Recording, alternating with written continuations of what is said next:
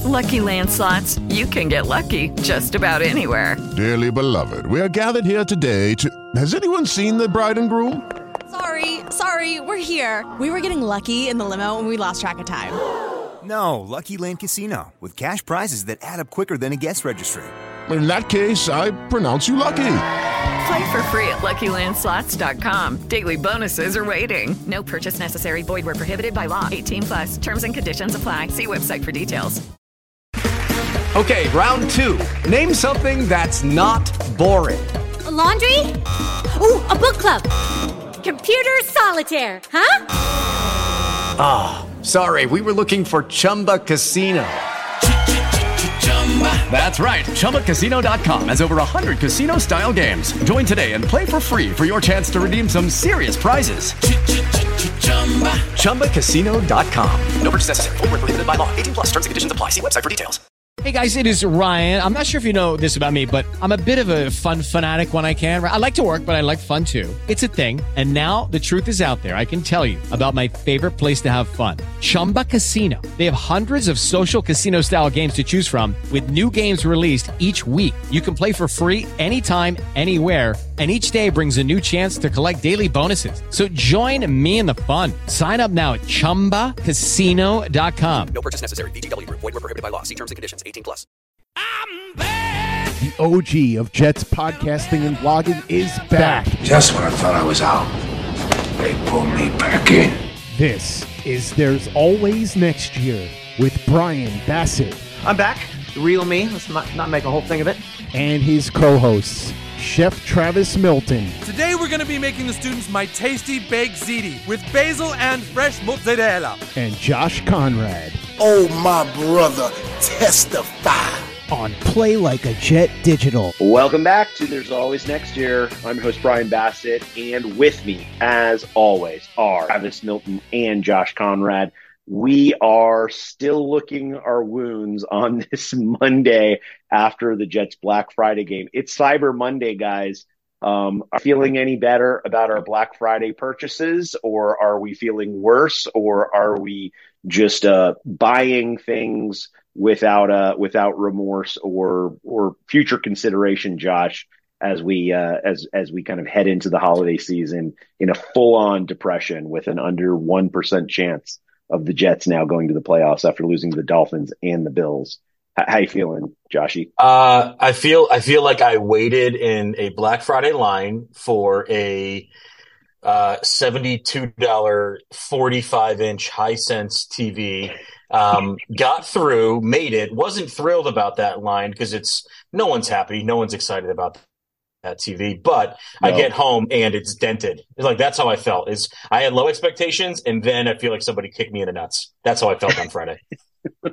Travis, any uh any concern your purchases or um uh I don't know, like um spending spending uh blues that you that you've partaken in over the last I'm going days? Full mm-hmm. reckless abandon. Um I am I am notorious for uh, retail therapy. Um, I bought I bought eight pairs of shoes, four of which were for myself. The others are, are gifts. um, I uh, um, let's see. I bought some Star Wars stuff for myself. I bought a wonderful painting for my bathroom. That's a stormtrooper taking a shit. Um, pretty great. That I got to see that. I got to see that. yeah, that. Pretty How's his aim? Did, Is his aim pretty down good? the pants? Is there a flap? How does that work? How does that even uh, work? It looks it looks like there's probably a butt flap. Um, okay. He is sitting okay. down to pee, so the aim is out of the question, or poop, yeah. whatever's going on. Um, he's reading a newspaper. Well, you know those stormtroopers, they can't aim. They can't aim very well. That's so what I'm saying. Exactly. It's good that he takes a seat. So the good. floor is rather dirty and looks a little moist, so he might be the fifth or sixth stormtrooper in there. Yeah. Or yeah, he lives with my five year old twin boys who just pee everywhere. they would be great stormtroopers. Uh, yeah. So um, do you just call him the storm pooper? Like, do you just shorten it storm pooper? I like it. I, uh, I guys, I watched the game on Amazon Prime on my phone for a portion of time. I didn't have access to the main TV in the house. Uh, children were Fortniting or whatever, whatever it is that children cornholing, cornholing on their Xboxes. Um, so they, but I I was watching on my on my phone, and the best thing about the whole thing is they're like, you know, you're watching the game and they're you know you get the you get the Bose commercial or you get the whatever commercial and it pops up and you're like oh sweet. And then it's like scan this code now for a great Black Mm-hmm. Friday deal. And I'm like how the hell do I do this when I'm watching this on my phone? Did anybody think about this user experience? I guess not. Yeah. I tried to click on the QC the QR code nothing nothing Nope. nothing and I mean Prime is the best thing with like the what do they call it the like the radar X radar or whatever it is like so you can see who's in a scene or what songs in a scene and they didn't think about putting a hyperlink on the QR code. So good job Amazon maybe fix that one for next year. Write a 6-page memo on why you need to make that link clickable for next year guys and then fix that. Did I you have the watched it on same problem laptop while Josh? Serving ham. Oh yeah, well there you go. well serving ham. Yeah, I Ham. did. We we had the same problem. I, I my kids were watching some Christmas movie with my in laws, and so I was relegated to just holding my phone on my lap while I'm pretending to watch the movie with them. And if, the same thing, there were there were a couple deals that I was like, oh, I I want to click in see how much that is, and it's just a QR code on my tiny. Uh, phone screen with no ability to actually purchase it. So, hey Bezos, get get the house in order. It's right. Yeah. Yeah. Uh, The best thing about that whole thing is I'm going to tell you how old I am without telling you how old I am. So when I was a senior in college in 1998, uh, I went to Internet World at the Javits Center in New York Mm. City, uh, right around Christmas time. And I went to, you know, they had, you know, thousands of booths of different companies, you know, Travelocity is there in their tiny little kiosk or where, uh, it was hilarious. And then, uh, I went to IBM had a massive, massive booth. And, uh, so I went over there and, you know, they've got all these like, you know, nerds from their, you know, research center in Yorktown. And, uh, I'm talking, I'm talking to some guys there. There was a guy, this is 1998 he was showing uh, a video, like a streaming video, super low quality, super bad, of like models rock, walking down a runway. And he was talking about the future in which you could basically like click on the model to like basically click on the clothes that they're wearing so that you could then go and purchase it, Hmm. you know, on your TV. You know, you could go purchase the dress or, you know, the suit or whatever that the model was wearing. And he was showing Howard me how you could. Yeah, I feel like I saw this in Iron Man. yes. So this, this is 1998, and I was like, wow, that's awesome. And so, like, here we are, a full 25 years into the future, and they still have not figured out a way to like hot link on TV, you know, like moving moving picture technology to like link it out to like drop something into your cart. So, so yeah, I, th- I think we we've still got some ground to cover uh, in terms of innovation and uh, disruption on. Uh, but anyway, uh, th- that's neither here nor there. Um, what can we take from this? I, I saw what are were there any silver linings from this game on Friday? I have Joe one. Tippmann. Okay, that was mine. So go ahead. Yeah, I saw. I saw that. Yeah, No, go you ahead. take it. You You took it, take but it. please. I no, no, no. You take it. all the time. Nope, no, I want all you to talk about it because you know what the heck you're talking about. I don't why want to you steal your thunder. You go. I, my thunder is is not important. Uh, I, I have. Uh, I don't want to. I, I don't want to conceal my thunder. I want. I want to uh, emphasize yours. So please go ahead, sir. Um, I mean, in in a big old, you know, just just terrible burning down house of an offensive line. Uh, you know, he didn't have any pressures. He looked great on the field. He is. Uh, I don't think. I don't. I don't think he had any penalties either, if I recall. Um, he has been the one bright spot of of of what's happened to this offensive line, and the one bright spot in that game for me, to be honest, like solely. So Mhm. uh, I, I don't, I didn't see anything else. But Tippmann has impressed me week in, week out, uh, with his blocking, with his, uh, um, his his ability to to to shift and cover, um, especially Laken Tomlinson, uh, shifting to the right is not really his strong suit, and uh, the right side is just real bad. But uh, at the same time, I mean, he's been he has been very very solid, and I, I think that we it's it's the one bright spot of the future um, that I think we have on the offensive line, and I'm saying this as a huge fan of of ABT and a, and a huge fan of Mekhi Becton. I you know the the injury concerns are so much. Uh, that I don't think that you can you can bank on on uh, on them in any way, shape, or form, no matter how well they've played. So Tippmann looks durable. He looks good. He came back from injury quick. Um, he he did very well at right guard um, when he filled in there. So I think there's some versatility there, and and he is the one shining bright spot of the entire team in that game for me. So I don't know what we're or if we're referring to the 99 yard hail mary as the fail mary or the uh, Hail Mary. uh, hail mary, whatever. Whichever, whichever way you want to go, people. Um, what's nice is that should erase the butt fumble um, in every montage Yes. we see for the next five years. Like the butt fumble may be retired from now on, um, and so so good day for for our friend Mark Sanchez. Um, maybe we don't see him every Thanksgiving, but now we see the the fail Mary. Um, so that's Yeah. one, and the other one is just for all of us. I feel like it was a bright spot for us as every viewer of that game, who at different times it, maybe you faced imposter syndrome, maybe you feel a little bit insecure about your job title, or you're not sure if you got the grades, or if you're if you're making enough sales, whatever it is in your life where you feel like you're failing.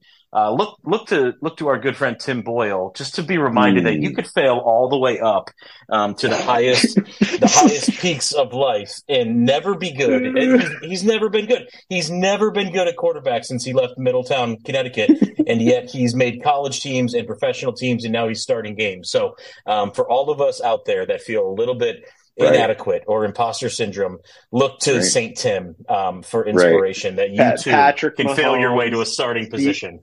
Yeah, see, Patrick Mahomes, C.J. Stroud, Lamar Jackson, you know, Justin Herbert, and Tim Boyle. Like they all are in the same, you know, kind of fabled and vaunted position as starting quarterbacks. in the NFL. That speaks that's- so many volumes about Nathaniel Hackett since he's been, you know, Yes. boasting about the fact that, man, I've been scouting that guy since high school. I tried to recruit him out of high school. Mm. I, I- you know, I wanted him in the in the NFL. I'm like, what?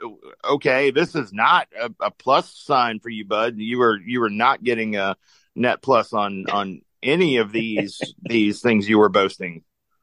Lucky Land Casino asking people what's the weirdest place you've gotten lucky? Lucky? In line at the deli, I guess? Aha, in my dentist's office.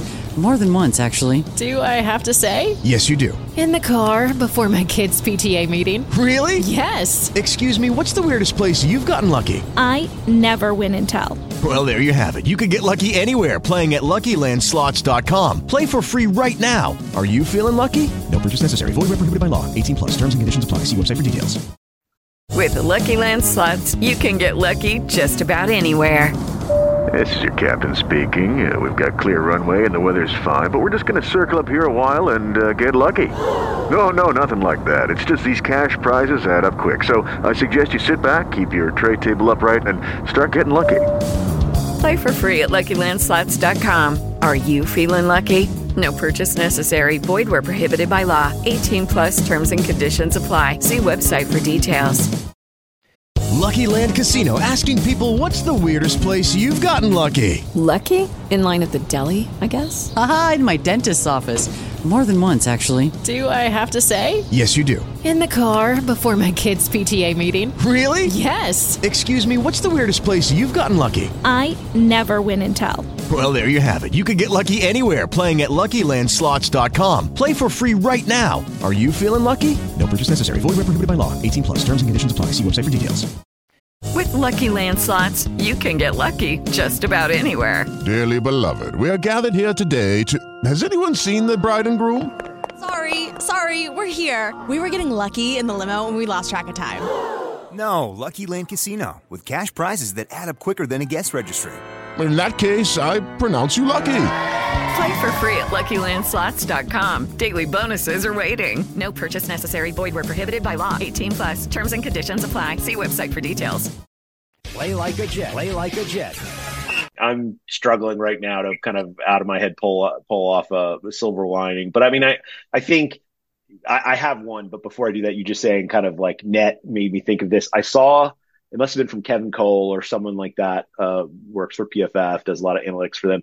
Someone like him, or he was talking to somebody on Twitter, maybe Friday or Saturday, and there was some conversation about how like currently the Jets offense, there's this thing called EPA expected points like allowed or whatever, uh, whatever. It's like, it's basically, hey, for every play, for every play that this offense runs, how many points could you expect to get out of that offense, right? So like a really good offense would be, you know, close to one point per play. Like that's like all probably crazy to even have that high end of number. But you know, you would expect it to have an incremental you know, decimal number in the positive values, right? So for each play you you you play, you're more likely to score points, right? That would make sense for a normal offense, right? So like, and I don't I don't have a basis for what what's good or bad. It doesn't really matter, but it would be positive, right? You would have a, a positive value of expected points on any given offensive play.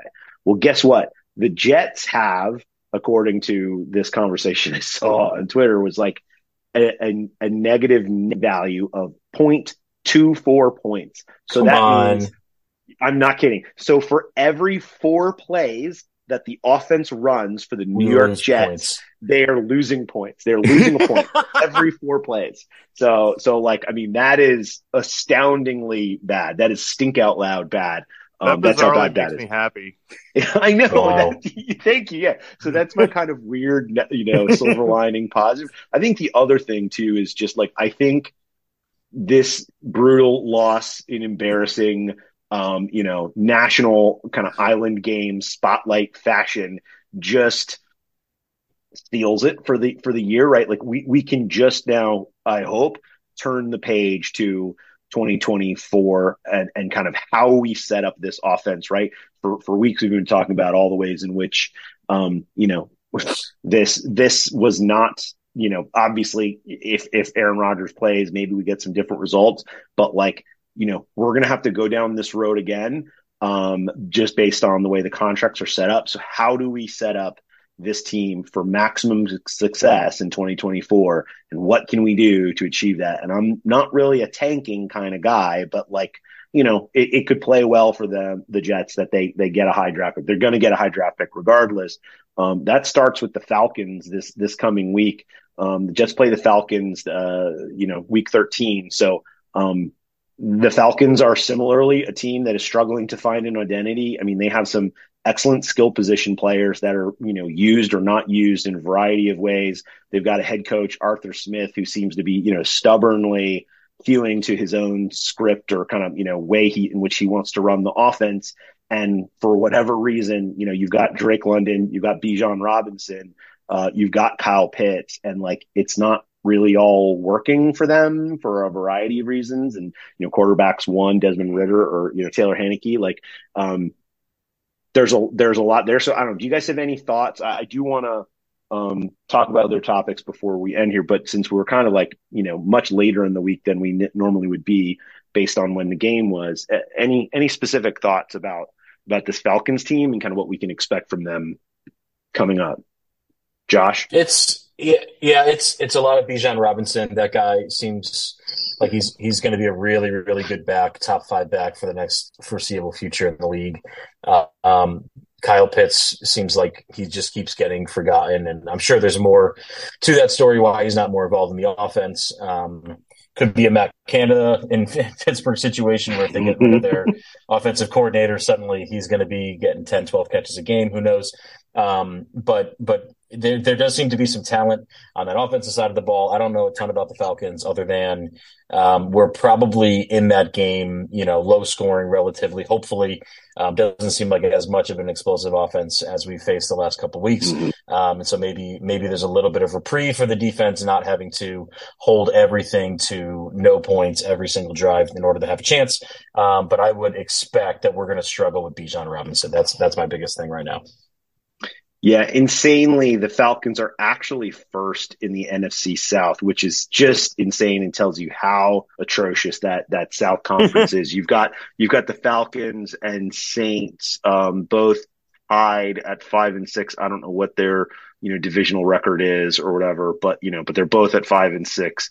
Buccaneers at four and seven, and then the Panthers at a lowly one and ten with the first pick in the draft that they've already given up to Chicago. Oh, and by the way, they also sent DJ Moore to Chicago too. Like you know, so uh, nice, nice And job, they nice have Bryce Falcons. and they have Bryce Young. right, that's Yep. the worst thing of all. Right, and and and they just they basically stepped over uh, C.J. Stroud's face, you know, to get to Mhm. Bryce Young. So uh, okay, cool, good good job, guys. Um, so but yeah, the, the Falcons are um, you know the worst league, whatever, uh, you know, first first team in in in football. But yeah, this team is is littered with problems. Travis, any specific thoughts about this team?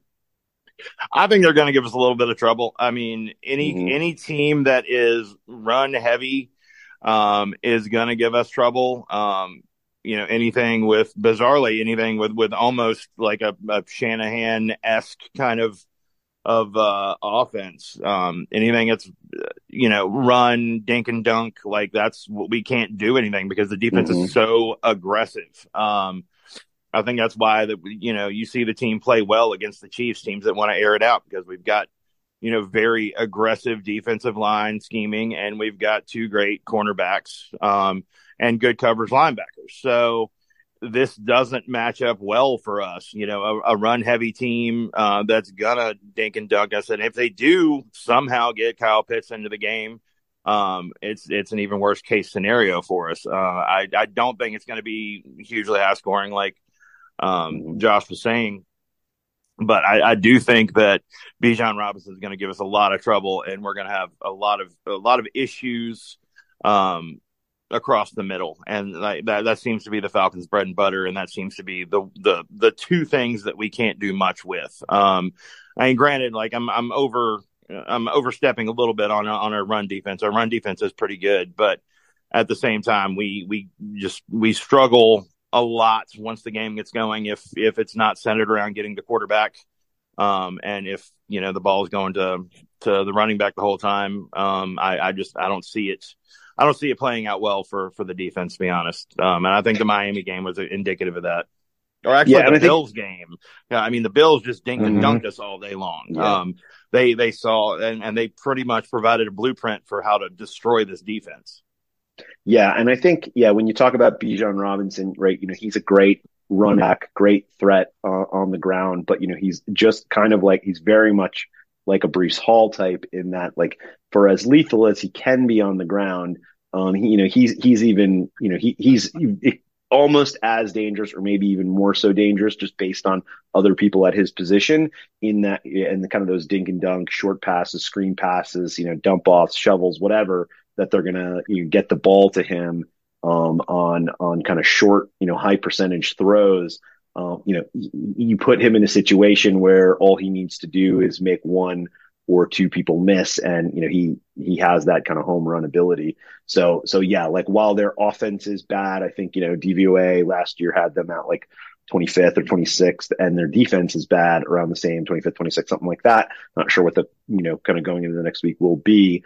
Um, right. When you think about the jets basically their defense matches you know like kind of negates our offense right like basically both are inept so you know where the jets could potentially score points or you know make ground or field position or however you want to term it would be in our uh, defensive matchup against their offensive matchup. Certainly, I think Bijan seems to be figuring some things out. I mean, the biggest challenge for them in that offense is just their ability to like not turn over the ball. Desmond Ridder has been, you know, very fumble prone, um, not so bad with the interceptions, but you know, certainly fumble prone as he, you know, kind of carries the ball a lot. So, so that that could be, um, you know, in the Jets' favor, I guess. You know, and then I, I'm going to leave it up to the listener to figure out if you want the Jets to to win or lose that. But like, but what I'm saying is, I think I think the way it sets up their their offense ag- against our defense, that would be where the difference is found and where we would kind of make make some hay against that team.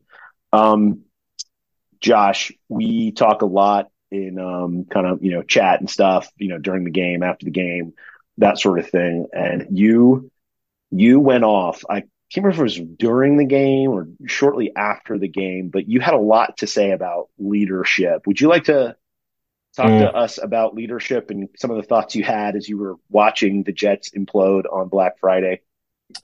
If I yes, if I can put on my Zig Ziglar hat for a few minutes with us and give us some axioms and, and one-liners about leadership. Um, Webster's dictionary. No, I'm not going that route. Um, there's there are there are so many things I could say to keep it concise.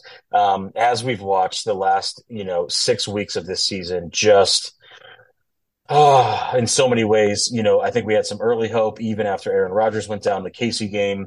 Felt like, man, this team might be in it. Win the Philly game, go into the bye.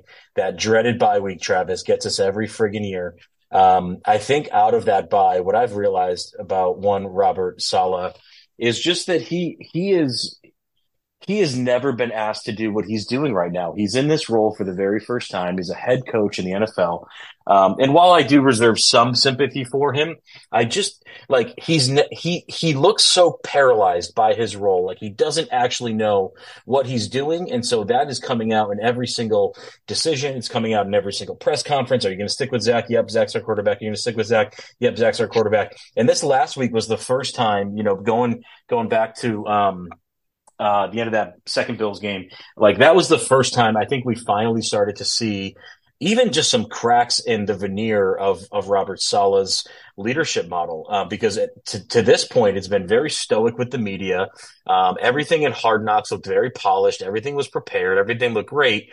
And then once you get into the dogfight of a season, he just like goes into this very like secluded mode where I, he just looks so paralyzed to me. Like he looks like he's not having fun. He looks like he doesn't know how to make a decision. And so like the decision making, like as the final decision maker, you know, we've all led things either, you know, externally, internally. Brian has led, Travis leads a kitchen. I'm leading a staff of people doing what we're doing here in New England. Like there, there are a lot of little decisions you have to make on a daily basis, and then the big decisions you have to make on a regular basis as well that lead to successful organizations. And so successful organizations are really the, it's rising and falling on the shoulders of the leader.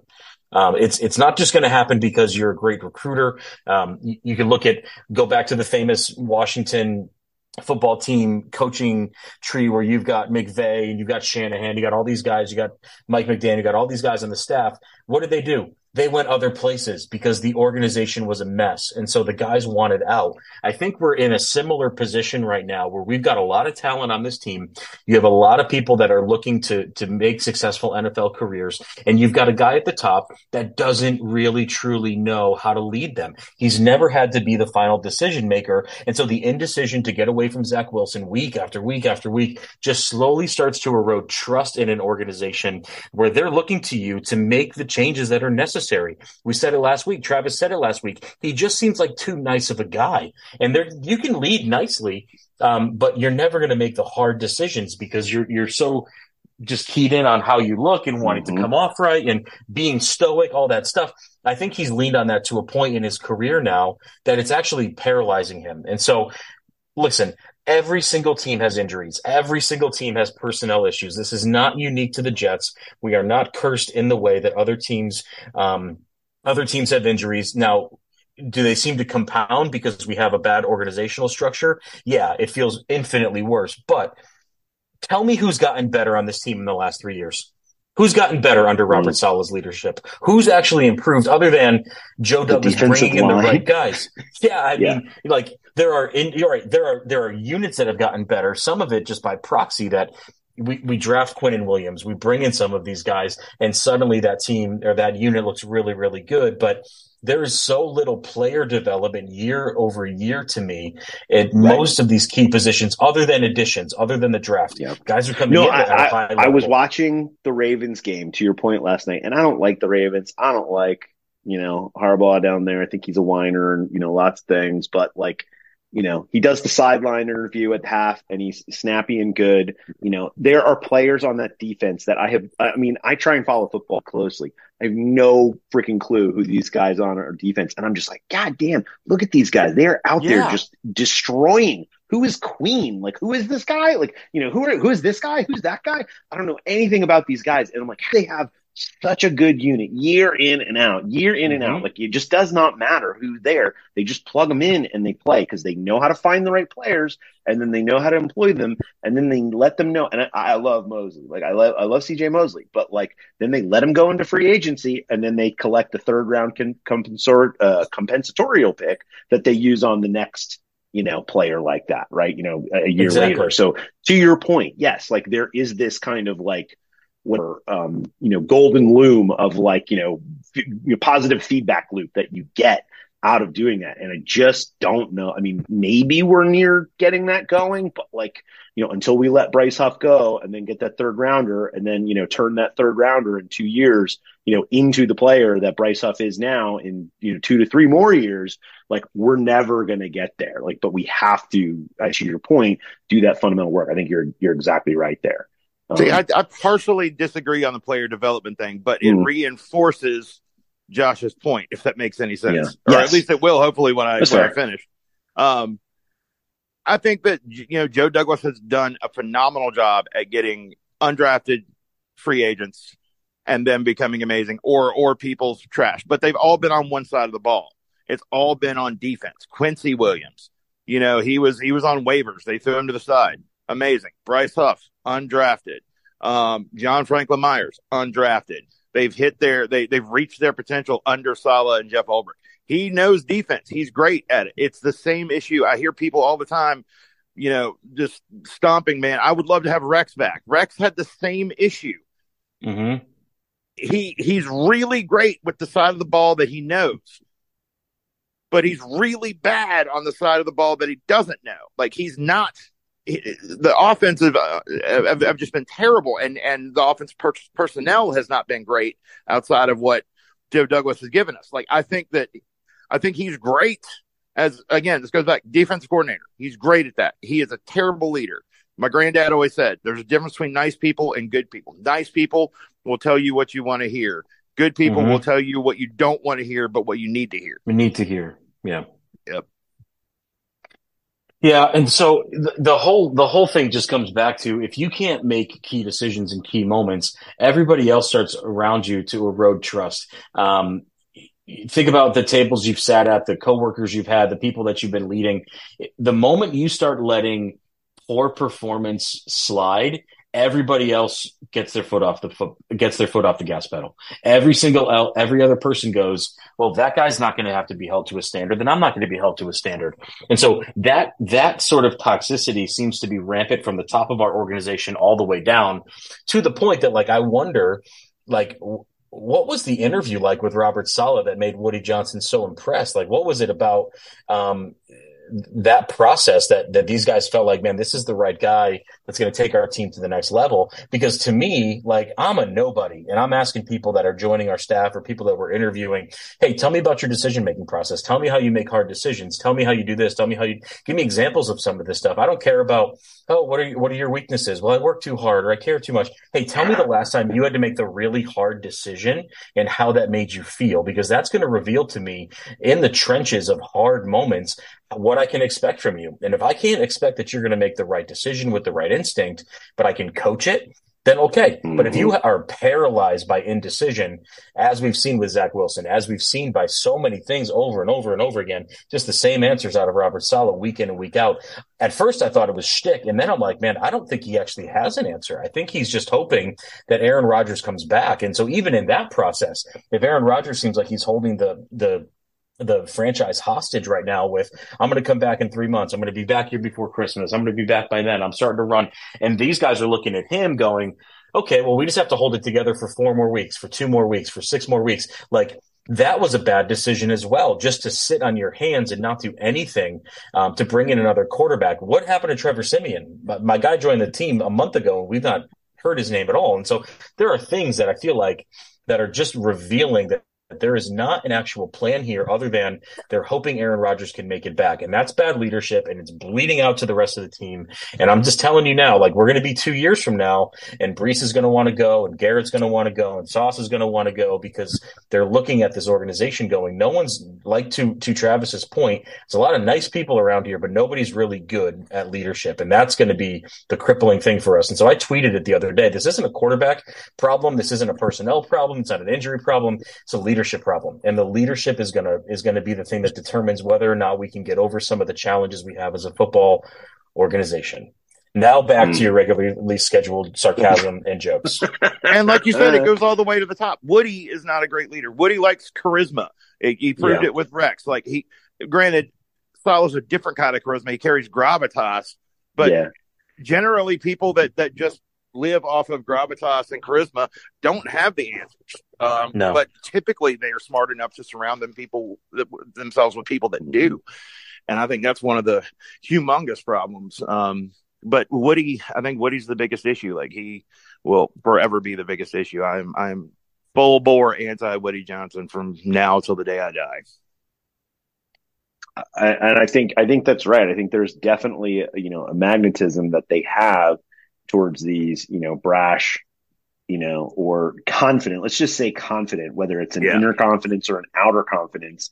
Um, you know, and uh, like I think they just seem drawn to that for for good or ill. And uh, yeah, it's I mean it's good. You need to be confident. You need to you kind of bring people with you, but at the same time, right? If there's no Josh, if there's no substance behind it, like you know, it's hard. So I guess I'm curious. I'm thinking about these Breece Hall comments. and A lot has been made of them, and Mhm. you know, some of the people who were in the room basically said, "Look, I don't think that this was as you know." Um, spiteful or whatever as you know people are making this soundbite theme about Breece Hall and his ability to get the grimy yards but like uh, I mean, it is still fair to question, like, why are we focused on what Breece Hall is or isn't doing when basically the line ahead of him is doing absolutely nothing? And the quarterback who played before him, you know, got, you know, free pass after free pass after free pass after free pass. So, like, why, why do we feel compelled to call out that player in any former, you know, fashion? Like, is is that something where he's trying to flex these um you know i don't know like new muscles or whatever about like how he needs to you know talk to the media or how he needs to talk about players or how he's trying to light a fire like i've told this story before and i can't remember the exact specifics of it but like if you what was the movie about the 1980 um hockey team the the us hockey team uh, it's like I can't remember what it's called, but uh, it doesn't matter. But like, there was the player, the captain of the team was this guy, Mike Eruzione, right?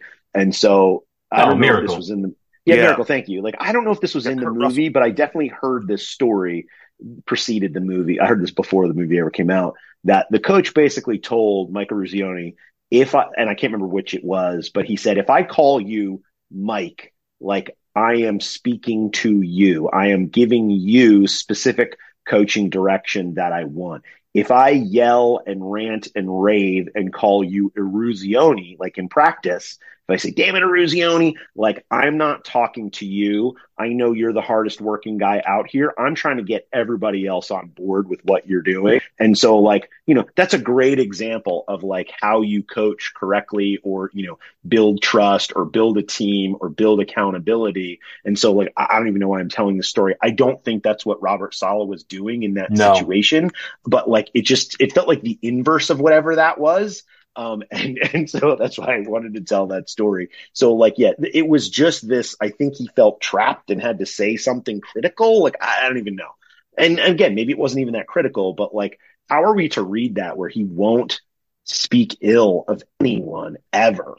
Josh. I don't know. I, I, it goes back to what we were talking about earlier about wanting to be liked. Like if, if that insecurity lives in you, then it's gonna, it's gonna, it's gonna poison every relationship. It's gonna poison you as a leader. It's gonna poison you in collaboration. It's gonna poison you every step of your life if you're just looking to make friends. Because even here's, here's the, here's the catch with it though, is six months in, you know, to a friendship and you're like, man, I love hanging out with this guy. He's always like agreeing with me and whatever. Like it just starts to become grating when that guy will not say anything that's actually constructive. You know, I'm, I'm, yeah. I'm pushing my staff all the time to go, Hey, how can we make this better? How can I be better? What do you need? How can I get out of your way on stuff?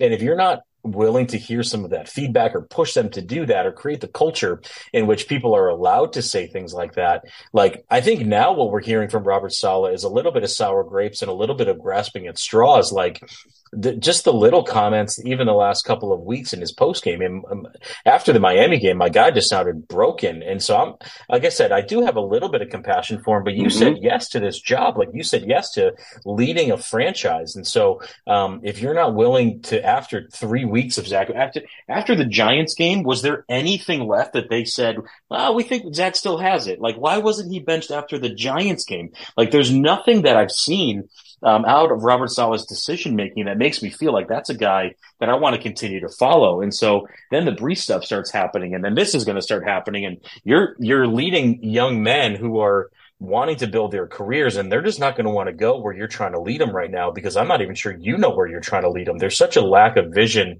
um, about the type of team we want to be, the type of offense we want to run, the type of organizational structure we want to have. Like everything just seems a little bit off in every possible way. And that comes down to this place of indecision and wanting to be liked. Mm. It's yeah, it's dangerous, right? It's it's a you know that way lies madness kind of kind of situation, right? Like yeah, and and they get I get it. This is the NFL and you know the tactics that you use in high school or college like they just don't work anymore. I mean, I was at my son's football game uh, a couple weeks ago and one of the coaches like, you know, just I mean, there's really never a place for this, but like, and again, this is middle schooler. So like, let's be very clear what we're talking about here.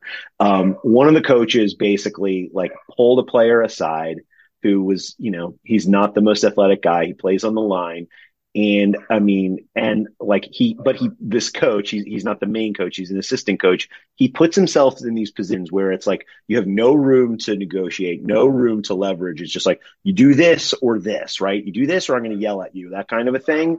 Um, you, you know, you fumble a snap and um, you're running a lap kind of a thing. Like that doesn't help you build the right skills and the right, you know, things that you need to know. In fact, it does the opposite. It actually makes it worse because you're not actually coaching this person. You're just punishing them for learning a sport, right?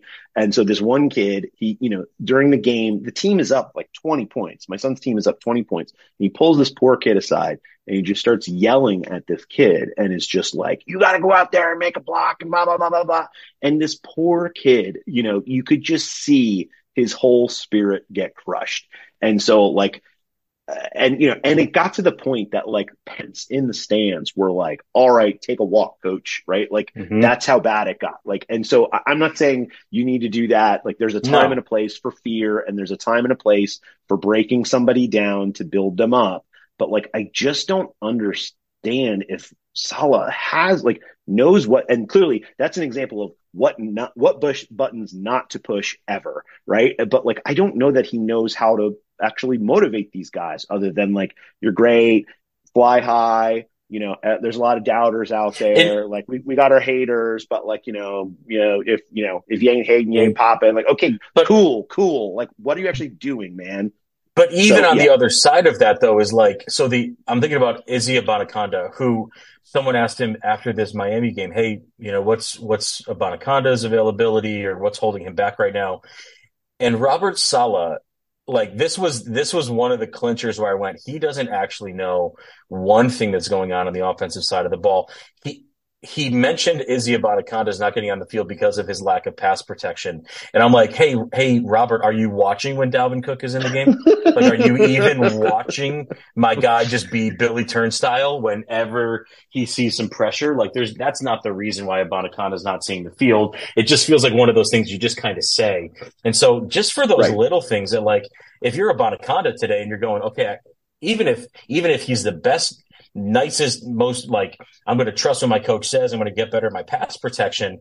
Like even if he's at that level, there's that little twinge in you that's like, wait, wait, wait. But the guy ahead of me doesn't pass protect well, but that's what's holding me back. Like you just start, those are the little moments you erode trust with that one guy. And so like, there's no reason to me why Robert Saleh should be this, the coach of this team going forward. I think we're going to be stuck with him for another year, but these are the comments that make me go, this is not the guy.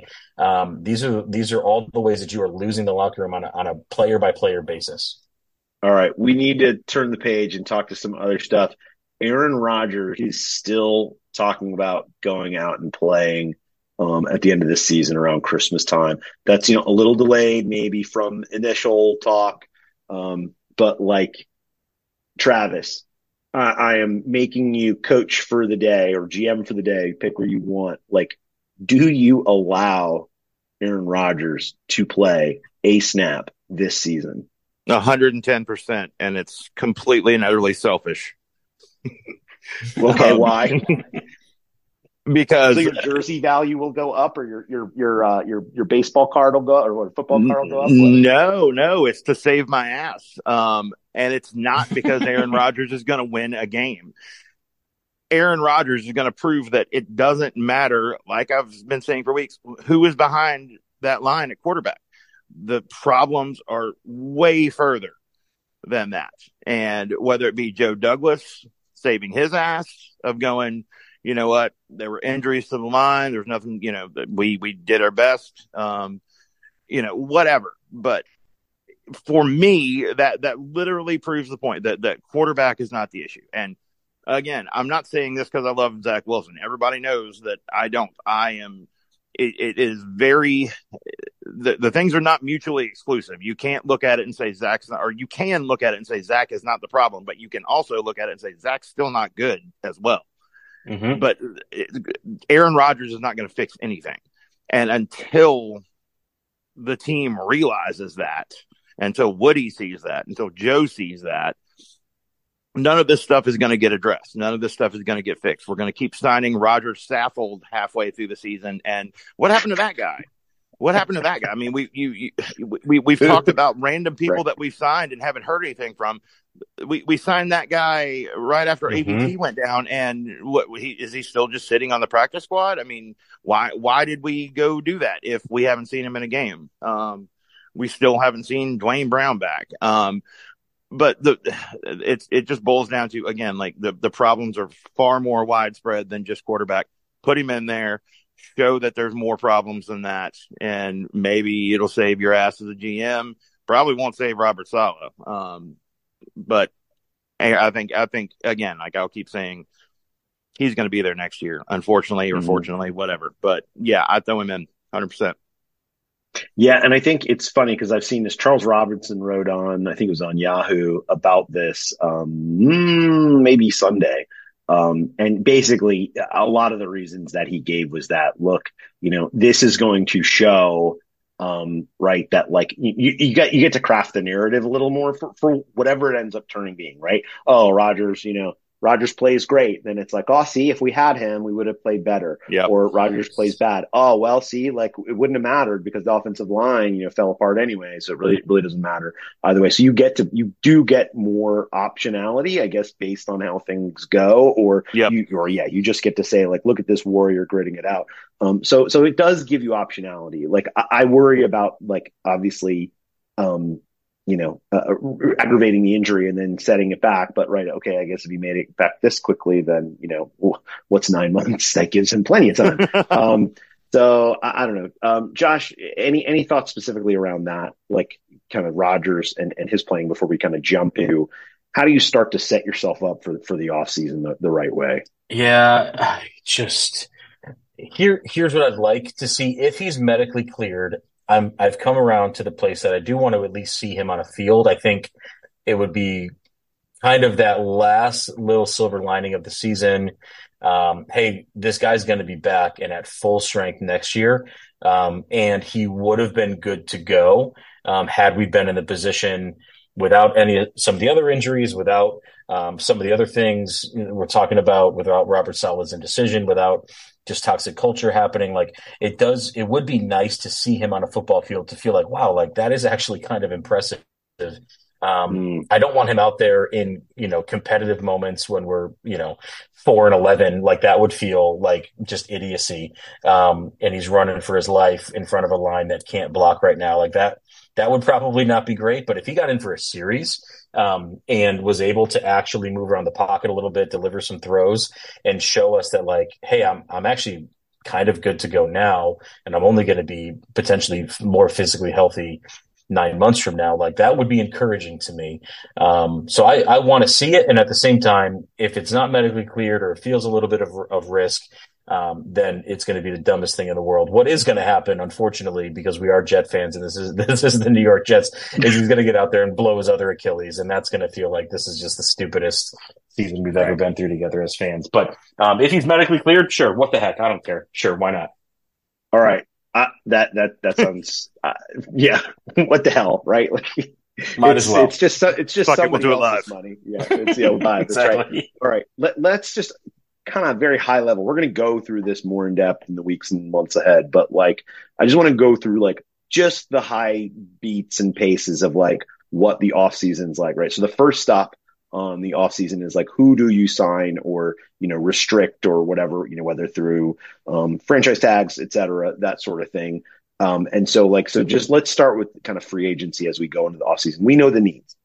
Defense, just basically leave it alone as much as you can certainly you know fill back in any places where we lose as best he can but that that that group can actively afford to degrade pretty pretty significantly and still be good. I wouldn't say significantly but you know can afford to degrade and still be good you know top half of, of the nfl right? So um so the focus is, has to be offensive line offensive line offensive line offensive line offensive line you know and you know wide receiver two um, and you know, kind of other maybe associated skill positions, maybe tight end too. But like that's always hard to fill in free agency and or hard to draft. But anyway, neither here nor there. We do have some guys on the staff. So here, we, so basically, offensive line and wide receiver to me are like the two priorities that you must address with redundancy as we go into the offseason. So we get Tippmann back, we see how good he is. We get AVT back. He's great when he can play, but obviously, you know, injuries are becoming an issue. Mekhi Becton, great when he can play, but injuries are clearly an issue. Um, there's some other pl- pieces on the line. So let's go through free agency here and tell me who do you prioritize? I'm not going to name all the names. There's a bunch of guys that are coming off. I'll just I'll just call out some of the either highest paid players or biggest contributing players, you know, based on their kind of snap counts or dollars, right? So Duane Brown, Carl Lawson, Dalvin Cook, Jordan Whitehead, Mekhi Becton, Bryce Huff. So just in that group, anybody that is a we must bring those Bryce. players back. Bryce, you must bring Bryce back. number one to me. Okay, Travis. Becton because he's going to be affordable. Okay. Yep. I, I agree. I, I there. Well, you know, I don't mean, know. Probably. it- it's hard to tell. Like, I, I don't think you franchise that guy. I don't think you franchise that guy, but I think. Oh hell maybe- no! Yeah, maybe you can do one of those like, you know, quasi tags where it's like you get the option to to um uh, to meet it, you know, to meet the meet whatever he gets, and then um and then you know if if you don't meet it, then you get a you get a pick. I can't remember what that's called right now. Um, but like yeah, you don't necessarily go for the full franchise. You do kind of that Z method. Um, what about Whitehead? Anything there? Just let him go. Nope, let him go back to Avis. Yeah. let him go back to Avis. the deep cut for for the listeners. All right, uh, Quentin. Right, I'm just I can't even believe I'm saying something. Quentin, right, uh, Quentin, Quinton Jefferson, Randall Cobb, Greg Zuerlein, Solomon Thomas, Connor McGovern. Anybody in there? Solly, I'd resign Solly. Okay.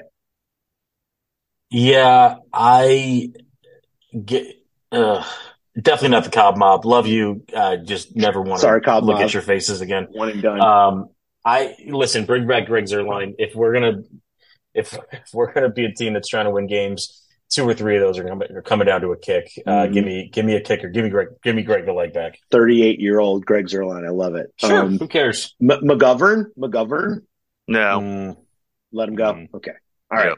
Uh, last group there again. There's a bunch of other stuff, but I'm not going to go through it. Um, Ashtyn Davis, Thomas Morstead, and 38 going on 39.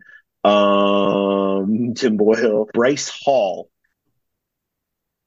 uh, and then Xavier Newman Johnson. Like, let's. I'll give you that group. There, again, there's more, but those are the big ones. mm. I'm going to blow your mind here. Please. Morstead and Ashtyn Yep. Davis. No. Whoa! wow! Wow! His Okay. his heart grew three times that day. Yep, Davis. Davis is Davis is going to be cheap. He's become a very good contributor on special teams, and to be honest, he is definitely. I, I I have seen improvement with him on the field, um, defensively. To be honest, like I think he's played better than Whitehead some games. Obviously, the stats no- don't necessarily.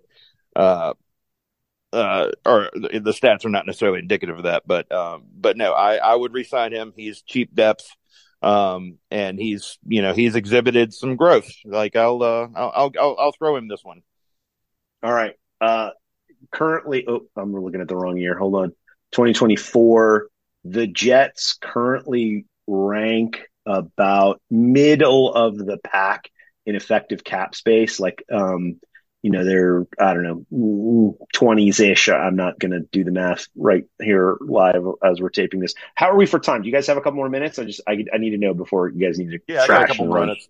Okay. Okay. So, um, middle to let's say mid 20s or something in the pack in terms of where they stand in terms of cap space. They have 18 million available to them. Top team in the league with effective cap space is the Titans with 85 million. Bottom team in the league is the Saints with uh, 82 million. How is like, that negative possible? net. They're the Saints, and uh, what's his name ran him into the ground a couple years ago before he bar- darted town. Yeah, what's his? Uh, shoot, the dang it, the guy in uh, Denver. You know what I'm talking about. Um, the guy who had the move, the Kevin James movie made after him. Oh, Sean Payton. Thank you, Sean Kevin Payton. James Yeah, he ran that team into the ground hardcore. Um, all right. And then left town. yeah, the cap's terrible. Let me leave. Um, all right. So, so when we look at like cap savings, like in years past, it's been a total bounty, like that the Jets could have, could have, um, you know, picked up on. I- I'm going to look at just the pre June one money for like who you could get. and I'll give you how, I'll give you how much. All right. CJ Mosley for 6.5, Duane Brown for 4.9, uh, Bryce Huff for 4.3. Uh, but why? No, you don't cut him. He just goes to free agency. Okay, I guess it's like an option or something.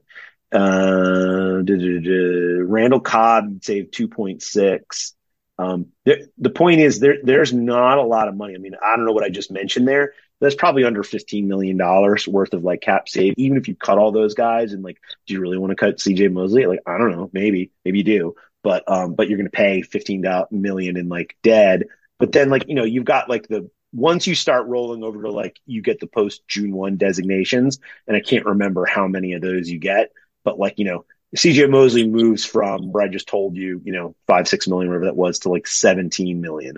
So th- there are some more opportunities, but you, I think you only get a couple designations for those post June ones. So there, there's some, so the point is the Jets have some leverage. They can get some cap space, but like they're going to have to restructure some players to free up more space and like eat up more space down the road if they want to be, you know, active in free agency. So like, yeah. So uh, give me, Adam, we can go through the names of the people, but like, are you in agreement with me that going into the draft, you want to try and see how much you can just stuff the bag in terms of offensive line? Like, what, how would you prioritize your free agent dollars, Travis?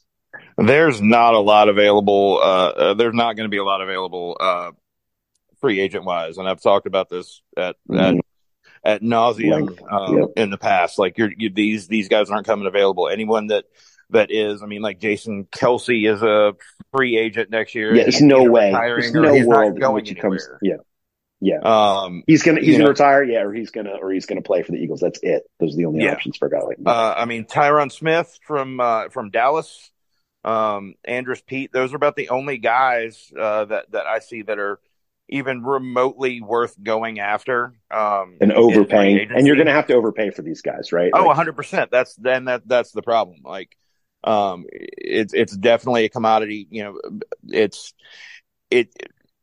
Offensive line is an investment. Uh, I talk about this all the time. Like a, a young offensive lineman. I mean, people like Tippmann don't come around all the time. Like nine tenths of the time, it's a three year developmental period. Like Carter Warren will be, he's going to be solid, but he'll be solid in three years. Um, Hmm. that's just the, the the way that it is with with the with college football these days and and the way things are going in the NFL and it's you know you want to have that mix of of veterans and uh you know and rookies and uh you know young guys and and I think that we'll have that next year the biggest thing is we've got to go after depth like and that's going to be the hardest thing. Like we've got to get better depth there.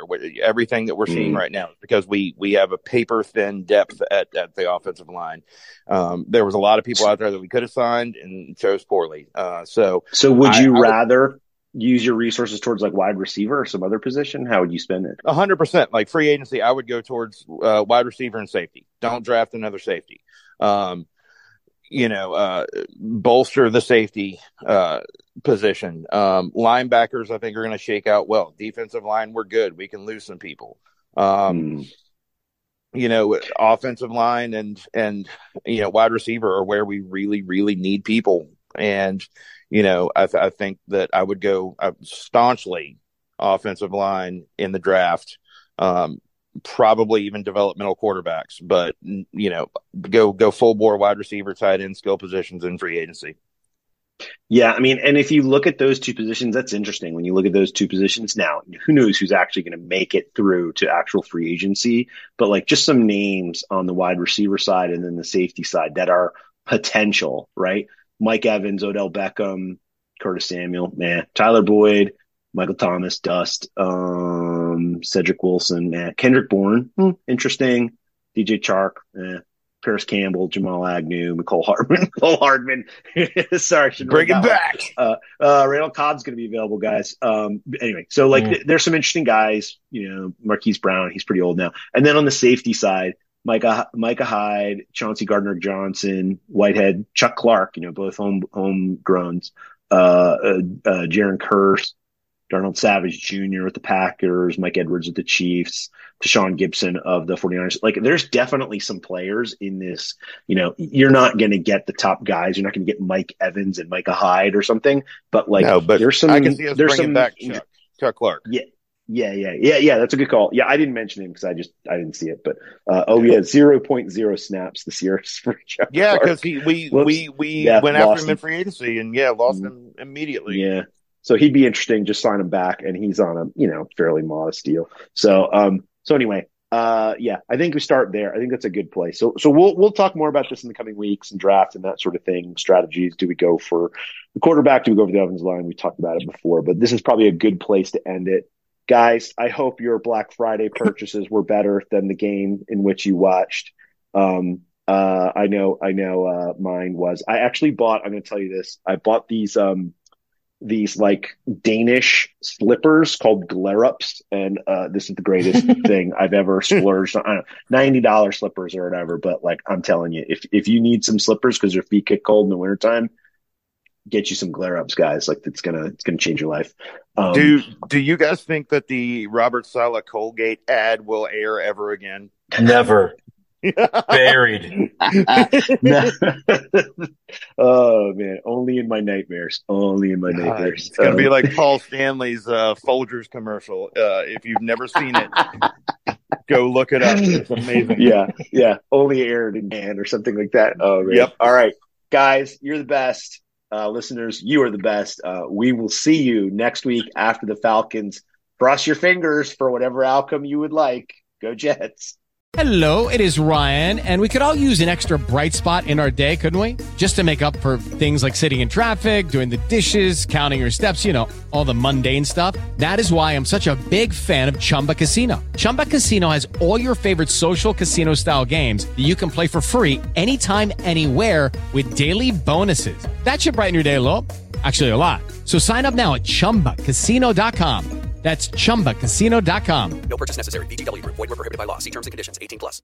Hey guys, it is Ryan. I'm not sure if you know this about me, but I'm a bit of a fun fanatic when I can. I like to work, but I like fun too. It's a thing. And now the truth is out there. I can tell you about my favorite place to have fun. Chumba Casino. They have hundreds of social casino style games to choose from with new games released each week. You can play for free anytime, anywhere and each day brings a new chance to collect daily bonuses. So join me in the fun. Sign up now at ChumbaCasino.com. No purchase necessary. VGW. Void were prohibited by law. See terms and conditions. 18 plus.